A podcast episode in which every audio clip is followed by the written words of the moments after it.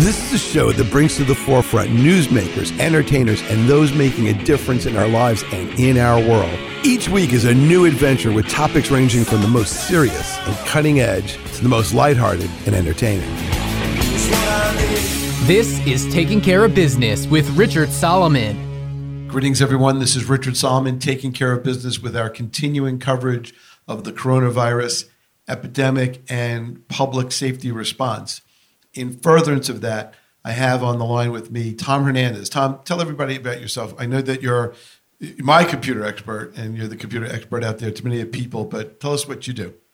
Well, primarily, I'm, uh, I run a managed IT services company that basically maintains and manages networks for small and medium sized businesses throughout the New York City metropolitan area. So during this crisis, um, we spent a lot of time getting people set up so that they can work from home. All right. So now we're all doing that. We're working from home. We're getting our school education from home. I, I understand that various religious services are online uh, of all different faiths because we're not allowed to congregate anymore for a while. So, what do we do to keep ourselves safe uh, now that we're in the cyber world all of a sudden? Like, like not in in magnitudes that we've never been before. Well, one of the things you need to be concerned yourself with is making sure that you have starting the starting point is is having a good solid internet connection through one of the major providers such as um, either Verizon, Altice, which is Optimum, and um, and Spectrum, which was the old Time Warner. Uh, the speeds for, for, for home now are are are, um, are, are very fast, very quick, and very reliable. Um, we find that uh, and many many uh, um, families and and and people running small businesses out of their um, out of their homes um, are using for the most part uh, Wi-Fi. Um, I normally like hardwired connections wherever possible, at least in the home office.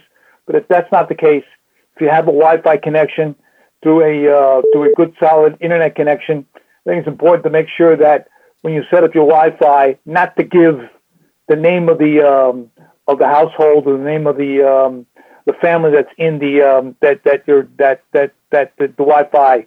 Come up with some cryptic name, a pet, um, some kind of food, whatever the case may be. But don't say uh, family, the George family Wi-Fi, because then you're just asking for people to uh, try to break your code because you know that they're trying to break it in that particular family. So uh, try to come up with some cryptic, and of course, try to come up with a, a hard uh, password that um, people can't break. And a normal rule of passwords is um, a capital letter, small, lowercase letters, numbers, special characters, and have, have the password be at least eight characters.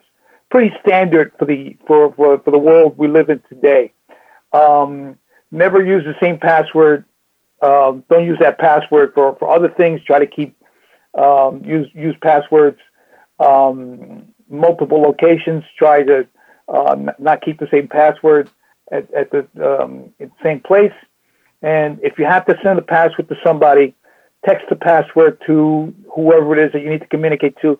Never send it by email because email is not a secure means to communicate. We can talk about that later. Okay.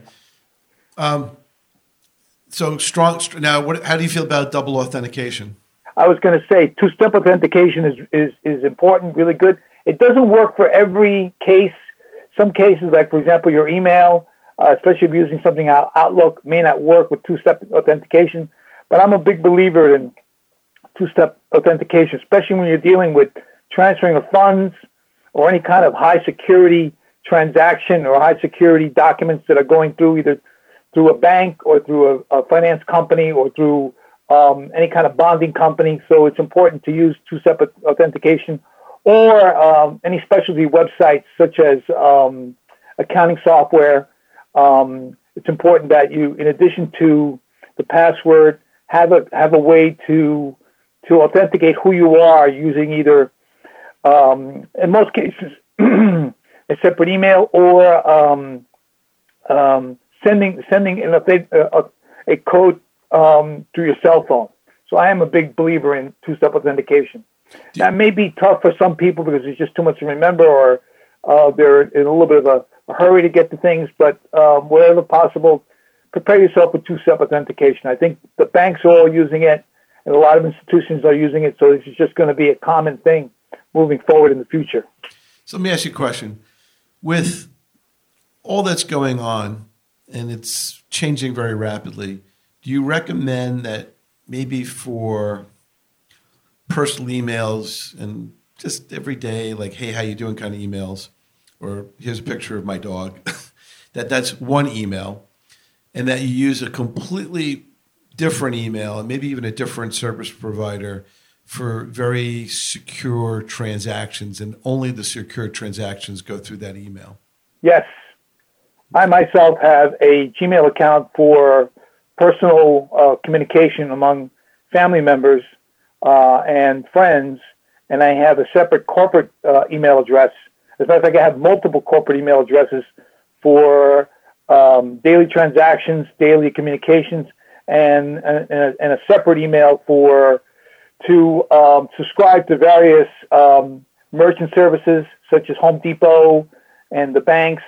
Well, not so much the banks, but but um, for for the other stuff that that that tends to um, infiltrate you with a lot of spam. New York Times is one in particular that, uh, for some reason, when I subscribed to New York, to New York Times through my regular email, I, I was bombarded with uh, with spam from the New York Times.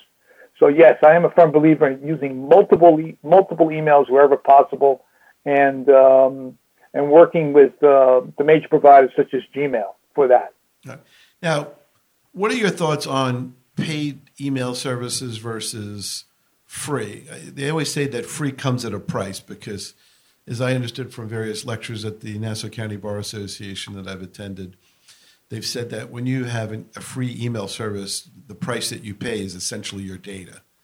Well, I, I think. Um, or do they all just collect the data regardless? I, am not sure about the paid services. I know when you get when you have paid services, uh, you'll you'll you'll have um, uh, access to your own domain name and lots of storage and um, high level of security. Uh, with the free ones, I don't know. Um, it's hard to say what you're giving up. I know that you're subject to a lot of uh, advertising that's how they pay for uh, the service. So if you've got a free Yahoo account or Juno account or or, uh, AOL account, which some of my clients still use, um, they tend to be bombarded with with with um, with uh, advertising and a ton of spam. And I, am sure that, that spam comes from advertisers who are trying to get um, something out of the subscribers of who, of the various uh, um, mail services. In the case of, for example, um, Gmail, uh, if you if you um, uh, if you if you get a paid Gmail account, very little in the way of spam, very little in the way of of um, any kind of um, advertising that gets sent your way. Uh, I have multiple Gmail accounts that I set up for various clients to use in the collection of of, uh, of, of accounts pertaining to their account, and I and I don't see any spam at all any unsolicited email of any kind in most of those accounts. Uh, so that may be that may be the answer is to, to get something more with, with more privacy. Well, yep. now, even though we're kind of trying to focus on the COVID nineteen crisis, I guess some of the protocols of keeping your computer and your cyber life secure apply no matter what. What what are the ways to avoid getting hacked and spammed, or you know when you get these strange emails or the attachments, or it's always some bank is telling you that uh, your account's been compromised, but click here to prove that it's you or whatever. Well, I think uh, in the case of, of, of those strange emails that you might get throughout the day, scroll down the email and take a look at the actual address that was sent uh, that it was sent for. Nine times out of ten, if you see an email that looks very authentic, it looks very real with the Citibank logo, and you see it was sent by um, Fox Systems Inc., and you know it's a fake. So right off the bat, you just delete it, no questions asked. I know in many cases the banks, the Internal Revenue, some of the state um, tax uh, agencies do not send um, emails. They basically send um, um, requests for information yeah. Yeah. Um, via the U.S. mail. I think they still use that for the most part. You can correct me if I'm wrong, Richard, but I, I, I I've never seen, I've never gotten a transaction. The only time I've gotten a transaction through an email from, let's say, a bank is when I've specifically requested something or specifically they're going to send me something after a phone call. They will send me something and it, it, it, it, tells, it has the name of the person that was sent by. And also there's a link that requires a, a two-step authentication, password authentication, where they're going to they're going to send a, a, uh, a code to your cell phone. So unless unless uh, that happens, um, you're better off deleting the email and asking questions later. Well, one just for people out there who are listening, uh, there's nothing like a fax. If if you're concerned, I know a lot of people don't have landlines anymore. A lot of people don't have fax machines anymore because it takes uh, a dedicated line. But faxes are, if you're in the kind of business or the kind of uh, industry that requires some sensitive information and you prefer not to use the internet, uh, even with encryption. We'll talk about that in a second. The, the fax is one alternative. So, what, what do you like as far as encryption? Well, there are services out there that you can, um, email services that offer uh, encryption with, uh, with emails going in and out, and um, which I've been a part of. A lot of the banks uh, are using them, and a lot of the investment banks are using them, and um, they, they, they are pretty secure. I know the um, payroll services uh, are using the Paychex and uh, ADP, so that is becoming more and more uh, prevalent, and something you should consider if you need to send uh, um, a, an encrypted email to a uh, to a second or third party. Is there is there is there business related software that will do that for you?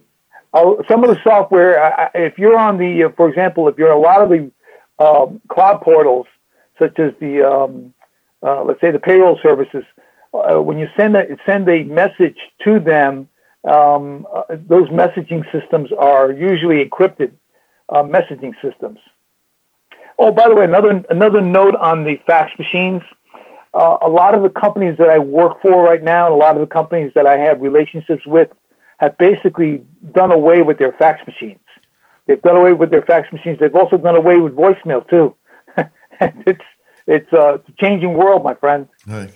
Now that's interesting because voicemail can be important. Um, although, see, by by forcing everything through email, that does create a lot of digital clutter. It does. You know, it and, does. And and then the problem is when there's a mountain of emails, especially if we're now all working from home and, and we're all net meeting and everything in the digital world. Uh, instead of getting the 40 to 50 to 60 emails, we're now going to get 400 a day. And then what happens is the pile becomes so big that it's hard to get through the clutter unless you're constantly at the computer just uh, running through that. And then you well, can also I, lose some of the important stuff in your spam filter. Well, uh, one thing for sure, uh, I spend a lot of time um, flagging spam that comes in through the day uh, over the last year and a half with the system that I have in place now, um, where if I see something that's clearly spam and clearly I don't want to get, like, for example, a lot of the associations are, are bombarding us right now with news about the coronavirus. At this point, I, I don't want to get another message from another association or another group about the coronavirus. I've been basically flagging it as spam so that um, it doesn't go into my inbox. It goes to the spam uh, folder, and I check the spam folder once a day to see if anything comes in. Spam spam folder, spam filtering is not um, perfect. It never will be. It never has been. So you do need to check your spam filter once a day to make sure there's nothing in there that's of any importance. Um, so one of the good things about that is I've built a nice um, system of, of flagging spams right now. So at the beginning of each morning, before I get down to the office, if I get if I get I get maybe ten or twelve emails uh, in the morning, and almost none are spam. Very rarely do I get a spam in my inbox these days. Ah, see, that's So, so that's great. So, what are the indicia when you see an email? What are the indicia of of of emails that you would consider to be suspect, so that you wouldn't necessarily open it? What do you look for? Well, I, I look for um, usually usually the phrasing or the wording on the the first couple lines of the email usually will trigger um, some kind of of, of uh, uh, suspicion. For example, all capitals, um, very uh, weird phrasing or very uh, incorrect grammar. We had um, we had a situation a few years back where um, we had a ransomware attack on one of my clients, and, we were able to restore it, restore all the files, and get back. We didn't have to pay any ransom or whatnot, but we did notice that the, the communication and the emails that went out very very poor English, and usually that means that it's it, it these these spams are coming from a, uh, a country like Russia or China, where um, they may not be as polished in their English as they as they as they as they need to be. Um, so I look at I look I look it, it, I, so I do look at cap, all caps, foreign languages, uh, especially um, Asian characters, Russian characters um, in in the body of the head, um, uh, weird uh, graphics that may be embedded in there, uh, and again looking at the, the the the actual email address. It may say from Microsoft, but if you read beyond from Microsoft. It may, like I said, be from steelsensecompany.in, and that's a dead giveaway. You just flag it and get rid of it. Flag it and then put it into spam. Now, so okay. that, that's that's how I, I dictate. And and as I've gotten into this more and more and more, I found that it's so easy to flag these. And and occasionally you you run into a mistake and whatnot. Um, if somebody needs to reach you, and it's important, and they don't hear from you from the first day, they will send the second email. That's true. Now we only have another minute in this segment. Uh, maybe we can continue a little further. But okay. Do you, do you? And maybe we'll bring this up on the in the in the next segment. Um, but the question I have before we break is: What is your feeling about physical firewalls? Uh, are there uh, is there such a thing? Well, um, all of my clients have firewalls, every single one. I can't I can't stress that enough. All right, so let's um, let's pick that up. Keep it locked in. This is Richard Solomon, Tom Hernandez, talking about cybersecurity during the coronavirus uh, epidemic. We'll be right back.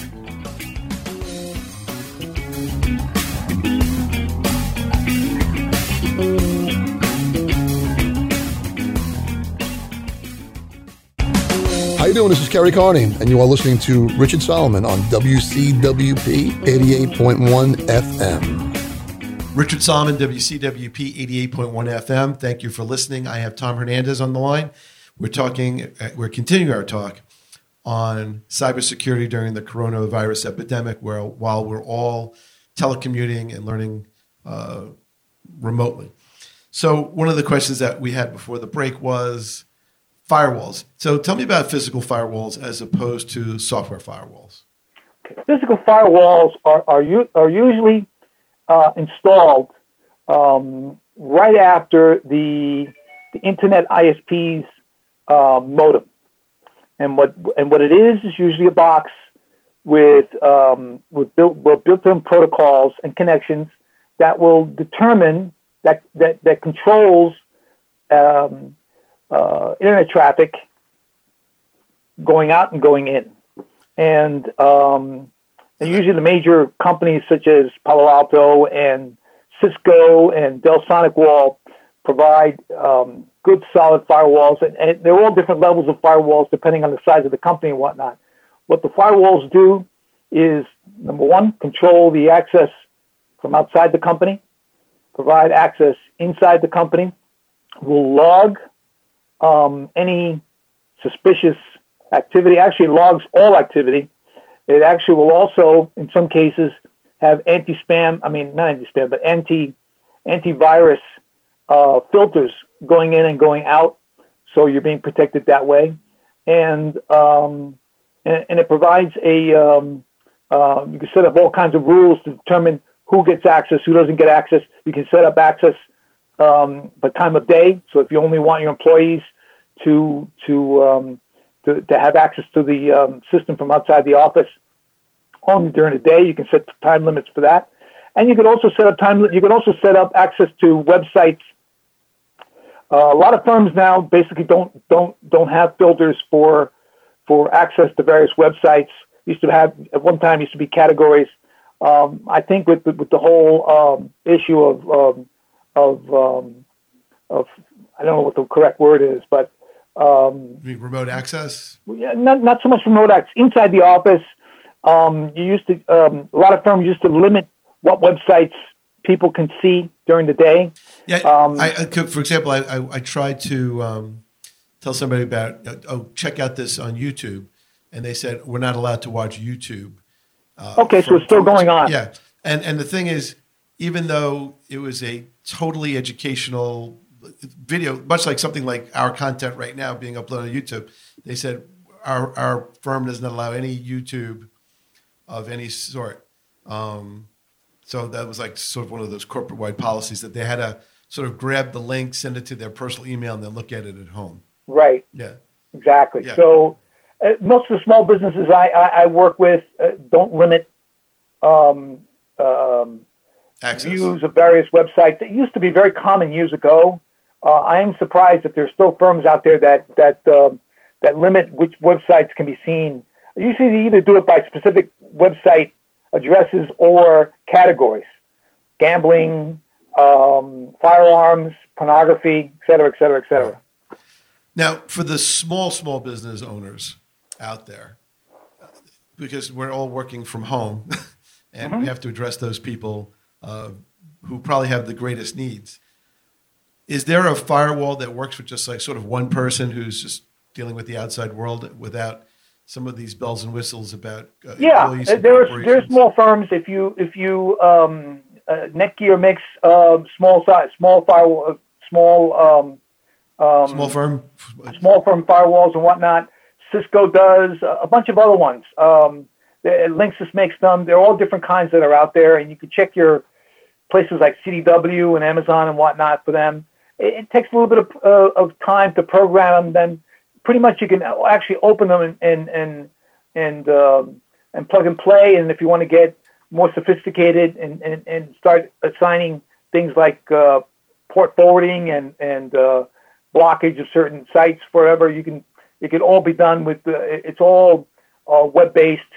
So um, um, you know GUI interface so you can do, you can do all that. Now, some of the um, internet providers do provide um, certain levels of firewalls, but not nothing that, that has the kind of, of, of, of level of sophistication and protection that something that you would buy separate from their from their gear.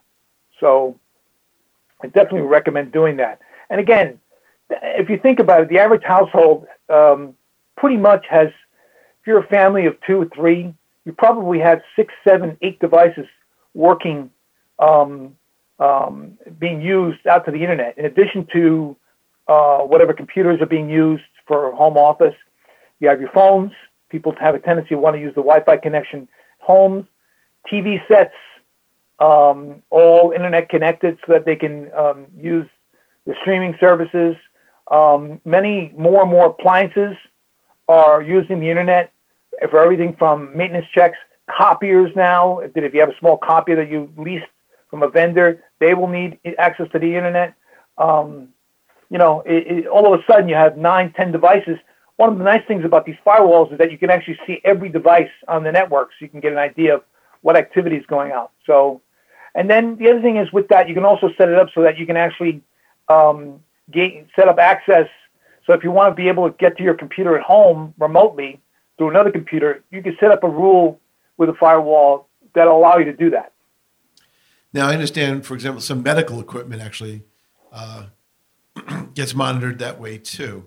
Yes, uh, you know, absolutely. With uh, uh, anything that requires any kind of of outside company for either man- managing, maintaining uh, that particular piece of equipment, now has an internet connection. Just about uh, just about anything out there that you can think of um, heating units, air conditioning units, uh, medical equipment, um, again, anything you can think of, printers, specialty printers, uh, all, all, have or will have internet connections. I mean, um, if you if a lot of, of, of, home automation companies that control everything from the lights to the AC to whatever in, in, in homes, appliances and whatnot, are using the internet to manage those systems. So uh, the answer is yes. Now, do you recommend, even though this may have to be the most practical answer, that most of these systems used wire connections as opposed to wireless? They use both. Most of them use both. Uh, you, you, what you do is you, you, you, with the firewall, you get yourself a separate Wi-Fi uh, Wi-Fi device that you can you can pretty much um, wire to the firewall and then place it really wherever you want in the house for optimum um, exposure or optimum um, um, um, lack of a better word penetration. Um, I'm sorry, penetration. Yeah, that's a good word, yeah. I guess. Yes. Or, or, broadcasting. broadcasting, yes. Like I have three um, wireless access points in my house: one for the third floor, one for the second floor, and one for the basement, just so that I can have decent coverage at all three locations.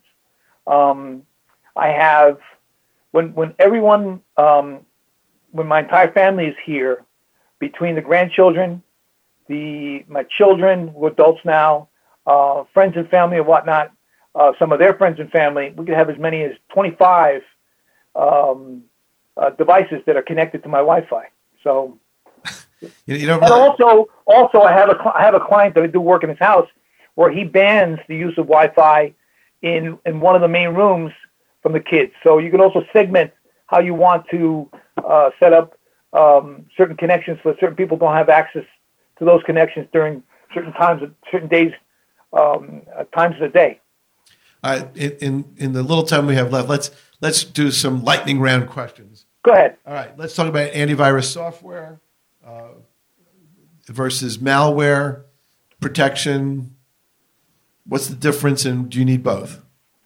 Um, there is uh, there's all kinds of products that are out there for antivirus and and and anti malware and anti um, anti spoof and whatever. Um, there's some good ones that that uh, do a pretty good job. The, the, the the corporate ones that I use are way too expensive for the home user. Um, the one that's that, that that's emerging these days, I happen to like very much is Trend Micro.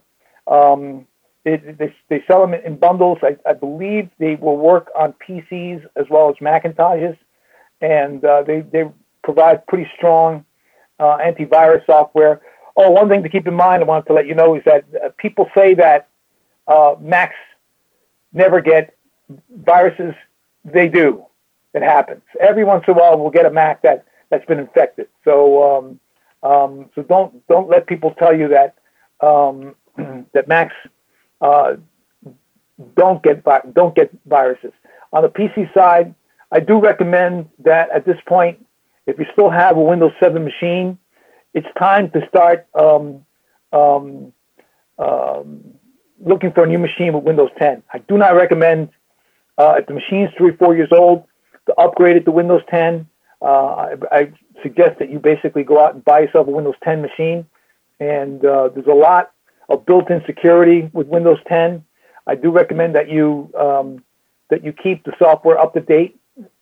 Uh, whenever these notices come in to update the software, try to update it. So, um, so that that's that's my word on the uh, antivirus. All right. So on Windows 7 and 10, if mm-hmm. if I have Windows 7 machine out there, because I'm sure I've seen these questions because we actually ask people for questions before we do these shows. Mm-hmm. If you put in a Windows 10 upgrade, does that wipe everything out, and and or does it give you a the existing system with Windows 10, or, or some kind of hybrid of that? If you if you get the upgrade kit, the correct upgrade kit from Microsoft, that that will convert a Windows 7 machine to Windows 10 machine, all of your files and all of your programs should run the same. Okay. So it will take two or three hours through a, through, through a uh, DVD to do the upgrade. But after it's all said and done, I only recommend that if the machine is maybe just a couple years old and it has enough RAM and resources to be able to handle the upgrade, because it does require a little bit more resources.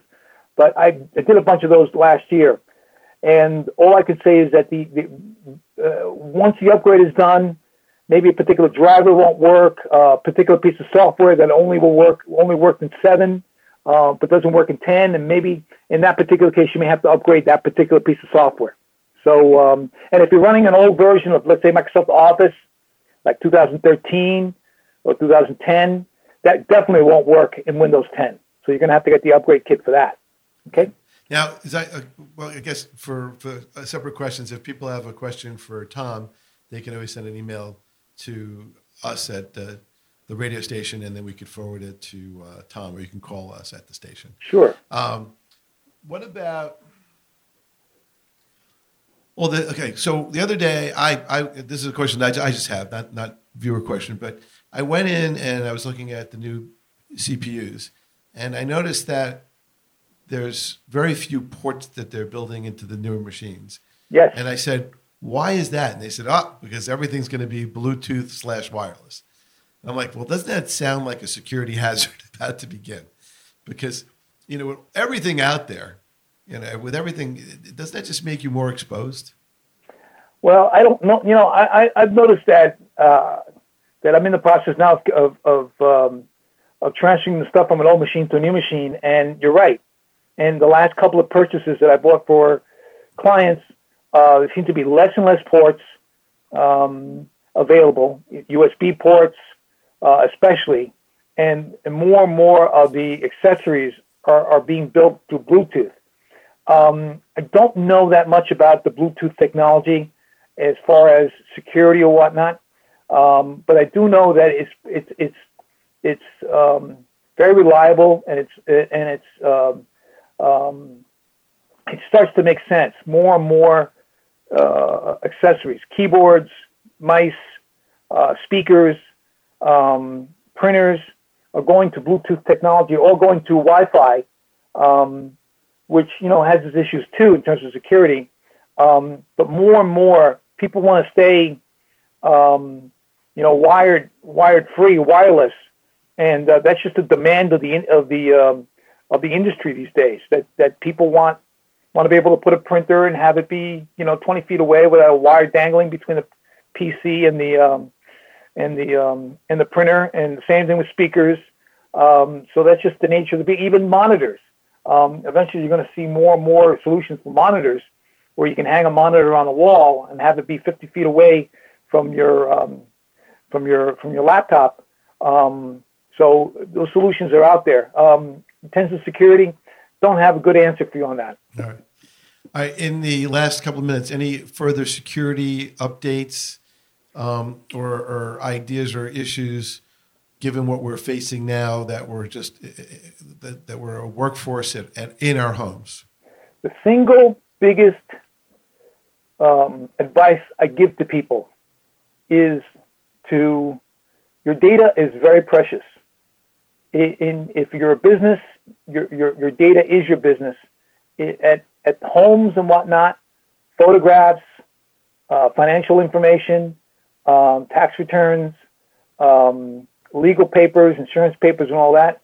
Um, if they're all in your computer, they, they, all that information needs to be backed up. Multiple backups wherever possible. I, I, I have both um, on-premise backups to the hard drives that I back up religiously. Uh, I do recommend if you go with backups, um, whatever backups you do, that it's automatic. Don't wait for yourself to, to, to decide, oh, I'll do it tomorrow. Tomorrow comes and doesn't happen. So I, I believe in on-premise backups. I also believe, strongly believe in cloud backups. A number of cloud backups, but what you always want to do is to always have your data secure because you can always replace a laptop. You can always replace a printer. You can always replace, um, you know, a server. But what you can't replace is um, is the data itself. And and again, in the event of a fire, for example, uh, all that gets all, all gets burned, but it can all be replaced. But what you can't replace is the data, the photos, the paperwork, whatever the case may be. So I strongly agree. And also in the case of ransomware, if you've been if you get hit with, with a ransomware attack where somebody has encrypted your files and um, you you you basically uh, uh, you're told that if you want your files back, you have to pay a ransom. Um, you basically um, are protected with backups because you can always roll back the backups the day before and you get everything back. And that's been the case in several of my clients where um, um, where an attack was caused, was created. Um, there was a compromise of somewhere, a password or some kind of, of, of situation where um, somebody clicked a link in an email and then somehow or other the ransomware got, the, the ransomers got in and were able to um, uh, infect and encrypt files on a server. Um, two cases, think, think about it. A plastic surgeon who um, who had all of her before and after photos. Can you imagine? Um, that's um, you can't replace that. No. Same thing. Same thing with a CPA firm with hundreds and hundreds of tax records of his clients. You can't replace that. So, uh, and it doesn't. And it doesn't take.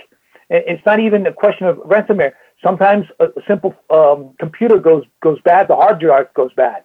And again, um, as long as you have a backup of the data, and you got to be meticulously on top to make sure the backups get done. So that's that's your first line of defense. All right. So thank you very much. This is Richard Solomon. Please keep it locked in.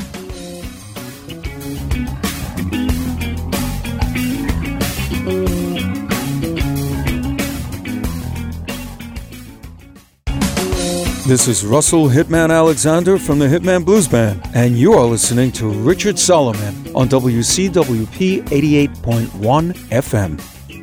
Hello, everyone. This is Richard Solomon taking care of business. This segment is part of our WCWP 88.1 FM ongoing coverage for community assistance with the coronavirus.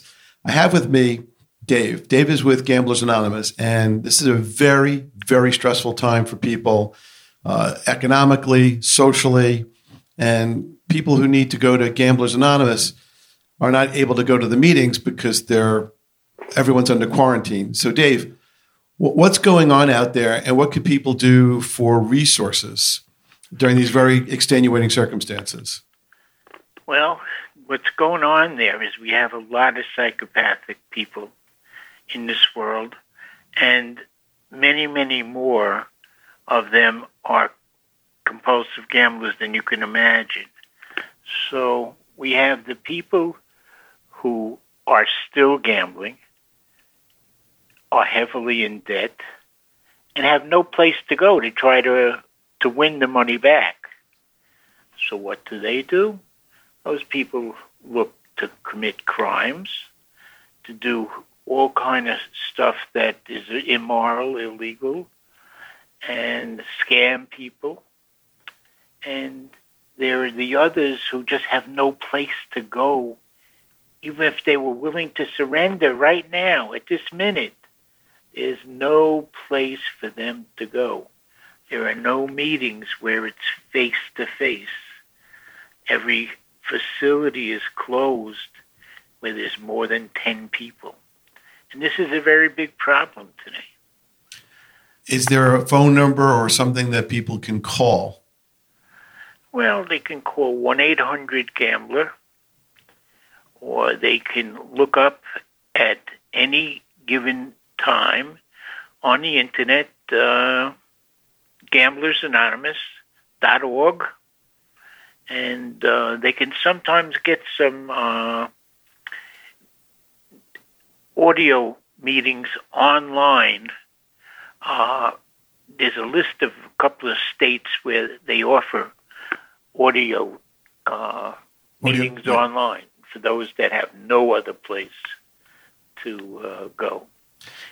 So for me, a man who has uh, not gambled in over 45 years.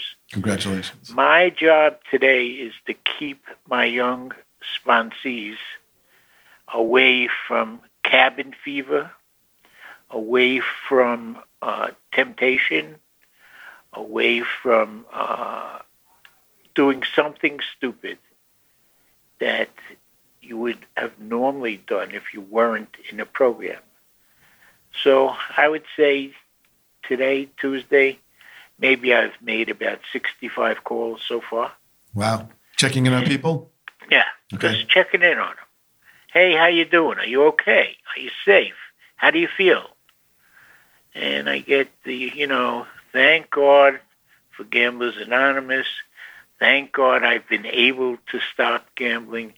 You know, when we do pressure group meetings in Gamblers Anonymous, which is a, a program to help the people to budget their money and so forth. We put away money for, you know, rainy days like this. That's something we none of us did while we gambled because we didn't know of such a thing. So many, many, many of our members are okay. They're not living uh, paycheck to paycheck. And so they are really have a better chance of survival here than people who have not gone to the program. But uh, you can't force people to the program. They got to want to do it. They want to save their family, their marriage. They they got to want to have a better way of life. And if they want a better way of life, we can give it to them. We can give it to them. Now, with everybody under shelter in place orders, and with most people having computer access, how do people who have the urge not veer into the sites that may be destructive to them? Well, that's a question that you have to ask yourself. Do I want to do this? What are the consequences to this? Uh, you know, if you want to start, then next thing you'll do is say, okay, just as long as I can get on this site, I can get on a Gamblers Anonymous site. This is, you know, it's a choice. Life is a choice. And uh, if you take the wrong roads, I mean, it's never too late to turn around. Uh, it took me till I was 37 years old. You know, about to lose a family, wife and two kids, married for 15 years a wife who knew nothing about my secret life of gambling, and uh, you know that was not fun, but it was exciting in some ways. The thrill of making the bet, the thrill of the action from the bet, and that's what gambling is. Gambling is not really for money. Most compulsive gamblers do not gamble for money because if I gave them the winning horses for all eight or nine races at a racetrack every single day, they'd get bored. They say, don't bring me here anymore. I got enough. I got enough. I got enough. So it's really not about, it's about the action, the action that keeps you going. So is there a substitute for that action while we're all sheltering in place that, that can kind of maybe feed that part of the brain, but not be destructive? Well, you know, the first thing is to admit that you're uh, an addict.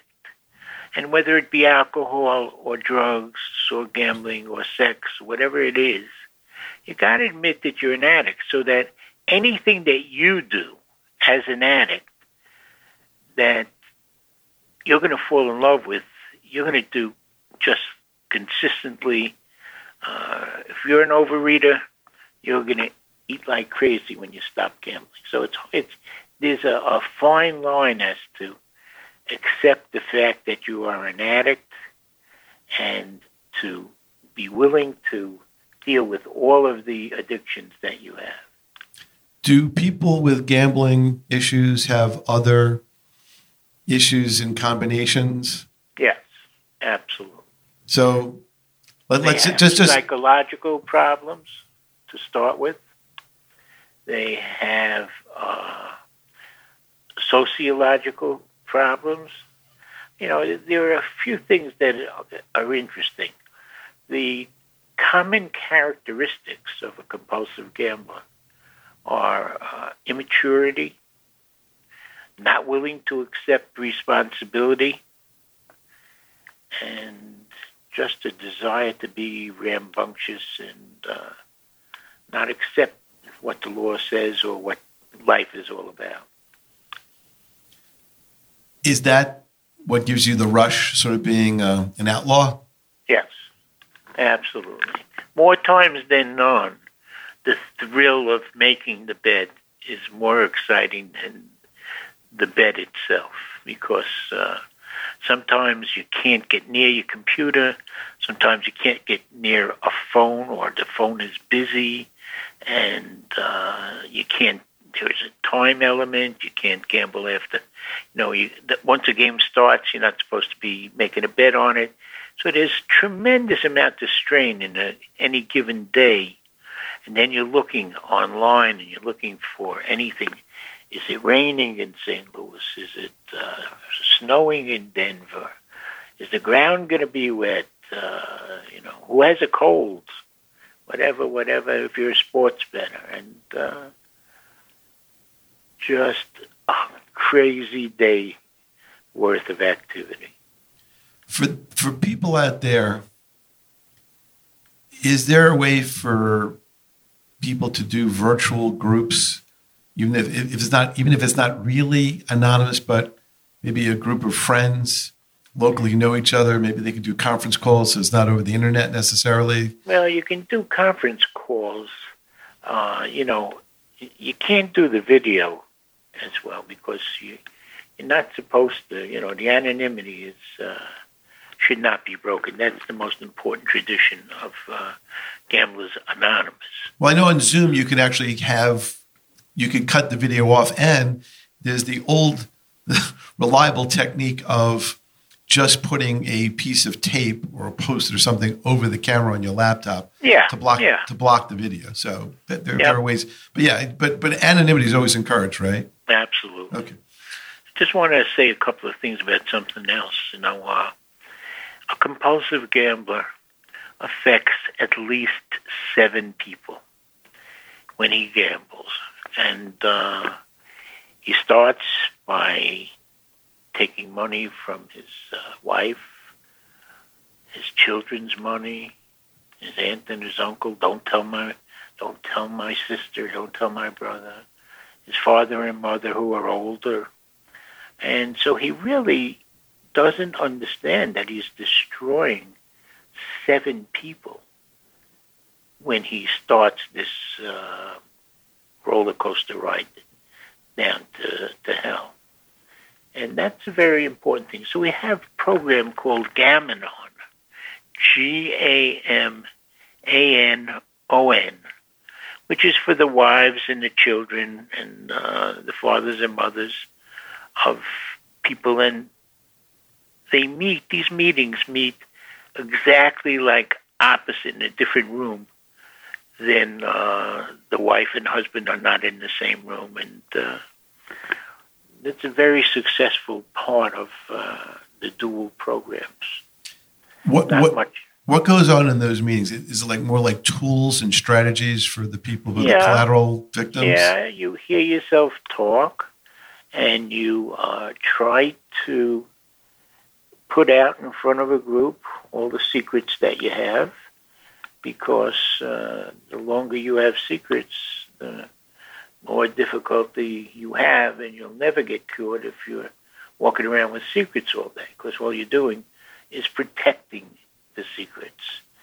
And it's very difficult without having a group setting to reveal the secrets to one person. But if you reveal the secrets to me, and I had the same kind of thing happen to me, well, all of a sudden now here's two people who have relieved both people of the seriousness of the secret that they're carrying around. So it's um, it's self help.